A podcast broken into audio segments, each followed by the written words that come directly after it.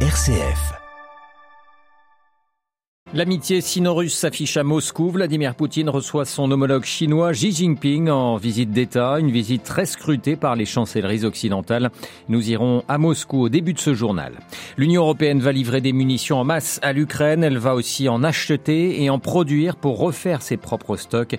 C'est le résultat d'un accord annoncé par les 27 hier. À la une de ce journal également, la France en pleine crise politique après avoir échappé de peu à la censure hier à l'Assemblée. Le gouvernement d'Elisabeth Borne est plus que jamais en sursis.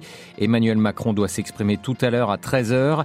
Nous irons aussi au Kenya où les manifestations contre l'inflation et le gouvernement se poursuivent. Et puis dans notre dossier à la fin de ce journal, la parole à François Jamen, l'un des membres du GIEC. Le groupe d'experts sur le climat a rendu public hier la synthèse de huit années de travail. Nous reviendrons sur les grandes lignes de ce rapport. Radio Vatican, le journal Olivier Bonnel. Bonjour à la une de l'actualité internationale. Ce sommet entre les présidents russes et chinois à Moscou, c'est un Vladimir Poutine tout sourire qui a accueilli hier soir son homologue chinois Xi Jinping autour d'une table basse. Le temps d'échanger des propos de bienvenue de part et d'autre devant les caméras et de se plonger dans un tête-à-tête qui durera plus de quatre heures aujourd'hui euh, avec la réunion de leurs délégations respectives. Une visite importante pour le président russe visée depuis la semaine dernière par un mandat d'arrêt de la CPI pour montrer qu'il ne reste pas isolé de la communauté internationale. À Moscou, Jean Didier revoit. À n'en pas douter, les deux hommes ont évoqué la situation en Ukraine, cherchant à prendre autant de poids sur le plan géopolitique qu'il en occupe sur le plan économique. Pékin ne veut pas rater l'occasion d'étoffer le plan de paix présenté fin février par les autorités chinoises. L'occasion pour Moscou de montrer que la Russie reste ouverte à la négociation, mais avec des partenaires choisis sur la base de valeurs qualifiées de traditionnelles et conservatrices. Les sourires satisfaits des deux présidents qui se sont déjà rencontrés à 40 reprises traduisent encore la santé de l'alliance stratégique stratégique qui les unit et qui doit incarner les relations internationales du XXIe siècle dans un monde devenu multipolaire. Une façon de montrer à tous les pays qui n'ont pas condamné les activités de l'armée russe en Ukraine que l'axe formé par Moscou et Pékin est en mesure de s'atteler à la résolution de graves crises internationales sans recourir à ce qu'ils appellent les doubles standards, pratique que Moscou reproche à l'Occident d'utiliser pour maintenir son hégémonie sur les relations internationales. Jean-Didier Revoin, Moscou pour Radio Vatican. Hier, le porte-parole du ministre ukrainien des Affaires étrangères a formulé le vœu que lors de cette visite, le président chinois pourra utiliser son influence pour que Moscou mette fin à sa guerre d'agression contre l'Ukraine. Le premier ministre japonais Fumio Kishida est par ailleurs lui en route pour Kiev. Une visite surprise afin de manifester, euh, a précisé le ministère japonais des Affaires étrangères, son respect pour le courage et la persévérance du peuple ukrainien. Kishida était le seul dirigeant de membre du G7 à ne pas être encore, euh, s'être encore rendu en Ukraine. Le Japon qui accueillera le prochain sommet du G7 au mois de mai. L'Union européenne donne, elle, un coup d'accélérateur très important à ses livraisons militaires à l'Ukraine. C'est la réponse concrète aux demandes pressantes formulées début février au sommet européen par Volodymyr Zelensky, venu à Bruxelles. L'Union européenne va donc livrer des munitions en masse à Kiev, mais elle va aussi en acheter et en produire afin de refaire ses propres stocks. C'est le résultat d'un accord des ministres de la Défense et des Affaires étrangères réunis ensemble ce lundi à Bruxelles. Pierre Bénazet. C'est la mise en route concrète de l'économie de guerre désormais préconisée par la Commission européenne. Le premier volet de la réponse aux besoins militaires urgents de l'Ukraine, c'est la livraison de munitions, en particulier les obus d'artillerie de 155 mm, mais aussi les munitions pour la défense antiaérienne. Un milliard d'euros est mis sur la table pour rembourser les États de l'UE des munitions de ce type qu'ils auront pu livrer à l'Ukraine d'ici le 31 mai. Avec un taux de remboursement d'environ 50%, il s'agira donc de lui livrer des munitions pour une valeur de 2 milliards d'euros d'ici le 31 mai. Par ailleurs, sur 12 mois, l'Union se fixe l'objectif de fournir 1 million d'obus à l'Ukraine. Le deuxième volet, ce sont des achats conjoints. Un autre milliard d'euros sera mis sur la table pour des contrats passés en commun par des groupes de pays en vue d'aider l'Ukraine. Ces contrats devront être signés d'ici fin septembre via l'Agence de défense de l'UE auprès de l'industrie européenne. Le troisième volet, c'est la relance à long terme de la production. Les industriels européens devront recevoir la garantie que les contrats vont se multiplier. Les autorités russes ont affirmé ce matin avoir repoussé une attaque de drone en Crimée. Une personne aurait été blessée par la chute des débris après leur destruction. La Crimée, annexée en 2014 par la Russie, où s'était rendu Vladimir Poutine le week-end dernier, notamment à Sébastopol, l'un des principaux ports russes sur la mer Noire. La France en pleine crise politique autour de la réforme des retraites. Hier, le gouvernement a échappé de justesse à la censure. Plusieurs motions des partis d'opposition avaient été déposées à l'Assemblée, dont l'une transpartisane rejetée à seulement neuf voix près. La réforme est donc adoptée, mais le gouvernement en ressort très affaibli et la colère gronde toujours plus dans le pays. Des violences ont eu lieu dans plusieurs villes françaises pour protester contre un pouvoir sourd aux revendications. Marie-Christine Bonson. Emmanuel Macron va recevoir ce soir sa première ministre et les dirigeants de la majorité présidentielle pour tenter de trouver une sortie de crise. À l'Assemblée hier soir, les oppositions de gauche et de droite, de la France insoumise au Rassemblement national, ne sont pas passées bien loin de pouvoir faire tomber le gouvernement. Il n'a manqué que neuf voix à la motion de censure dite transpartisane. Les élus des Républicains à parti de centre droit, souvent alliés au parti présidentiel, ont en effet été plus nombreux que prévu à voter pour la censure. Le RN de Marine Le Pen et l'alliance de gauche emmenée par la France insoumise de Jean-Luc Mélenchon expriment les mêmes réactions. Demande du départ de la Première ministre, exigence du retrait de la réforme, saisine du Conseil constitutionnel, proposition de référendum. La défiance qui s'est exprimée au travers de la motion de censure transpartisane est une sanction claire et du fond et de la forme du gouvernement d'Elisabeth Borne, affirme Madame Le Pen.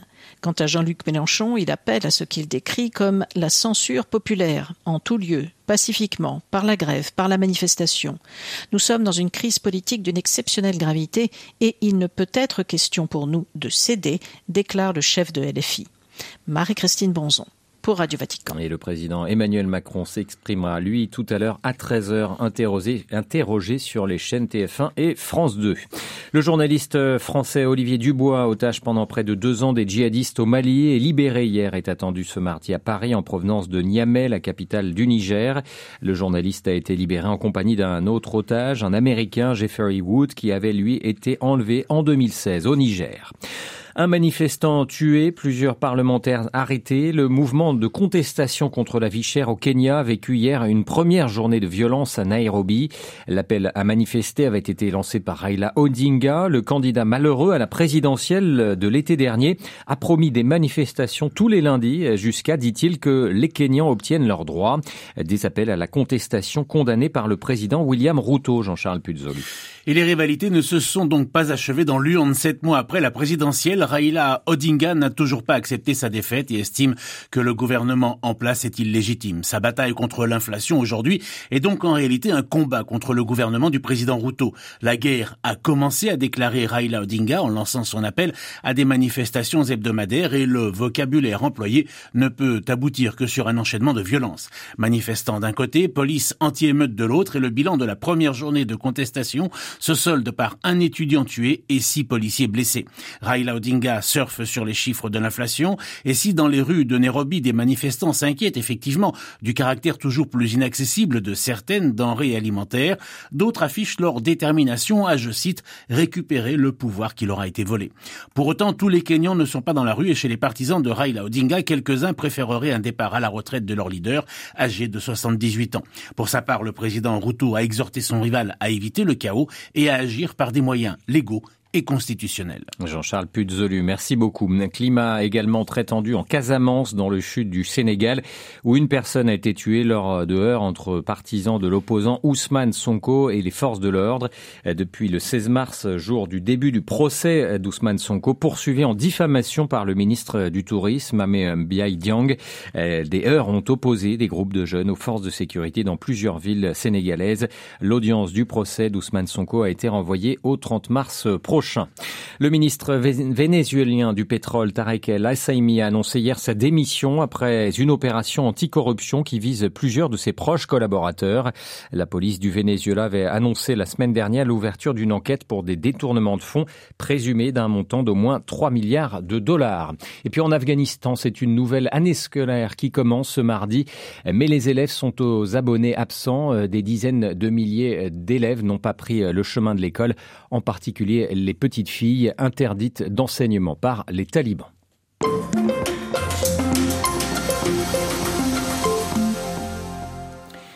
Il est présenté comme un guide de survie pour l'humanité que le GIEC, le groupe international intergouvernemental d'experts sur l'évolution du climat, a publié hier. Un rapport brutal pour rappeler que le monde doit agir vite et radicalement face au réchauffement climatique.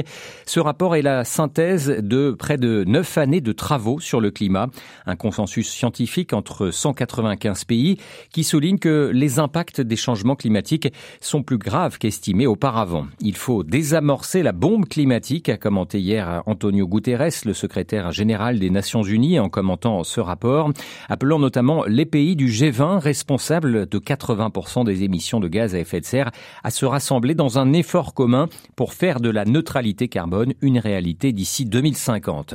Ce matin, notre invité est François Gémen, un spécialiste des questions de géopolitique de l'environnement.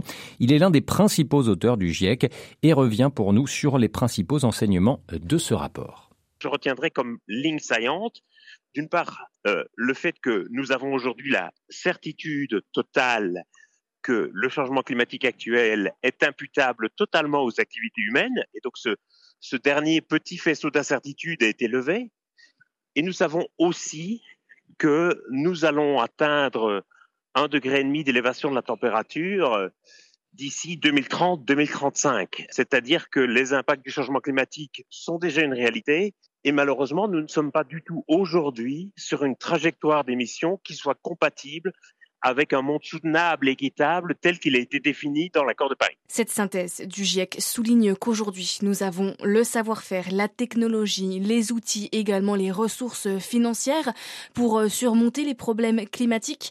Alors, qu'est-ce qui manque? Qu'est-ce qui fait défaut? Ce qui fait défaut aujourd'hui, ce ne sont pas les technologies, ce ne sont pas les moyens de réduire les émissions, c'est véritablement notre volonté politique, économique, ce qui est aussi, il faut bien le dire, une affaire de courage. Et, donc parfois, on, s'imagine que nous aurions besoin de nouvelles technologies. En réalité, bien sûr, de nouvelles technologies, des progrès technologiques pourront toujours nous aider, mais en l'état actuel, ils ne sont pas nécessaires. Nous avons toutes les cartes en main, il nous suffit de les jouer. Et c'est ça qui fait défaut. Pourtant, selon le GIEC, il serait euh, moins cher d'investir que de subir. Est-ce que vous pourriez nous développer cela? Absolument. On a désormais des, des, des évaluations économiques qui sont assez poussées, qui nous montrent que l'action pour réduire nos émissions même si elle est coûteuse, il ne faut pas euh, méconnaître les coûts, mais que cette action pour réduire les émissions serait significativement inférieure en termes de coûts économiques euh, aux impacts du changement climatique. En d'autres termes, tout l'argent, tous les euros que nous n'investissons pas maintenant pour réduire nos émissions de gaz à effet de serre, nous allons le regretter plus tard parce que ça va nous coûter beaucoup, beaucoup plus cher. Est-ce que vous pourriez nous expliquer quelle est la différence de vivre dans un monde à 1,5 degré d'augmentation de la température moyenne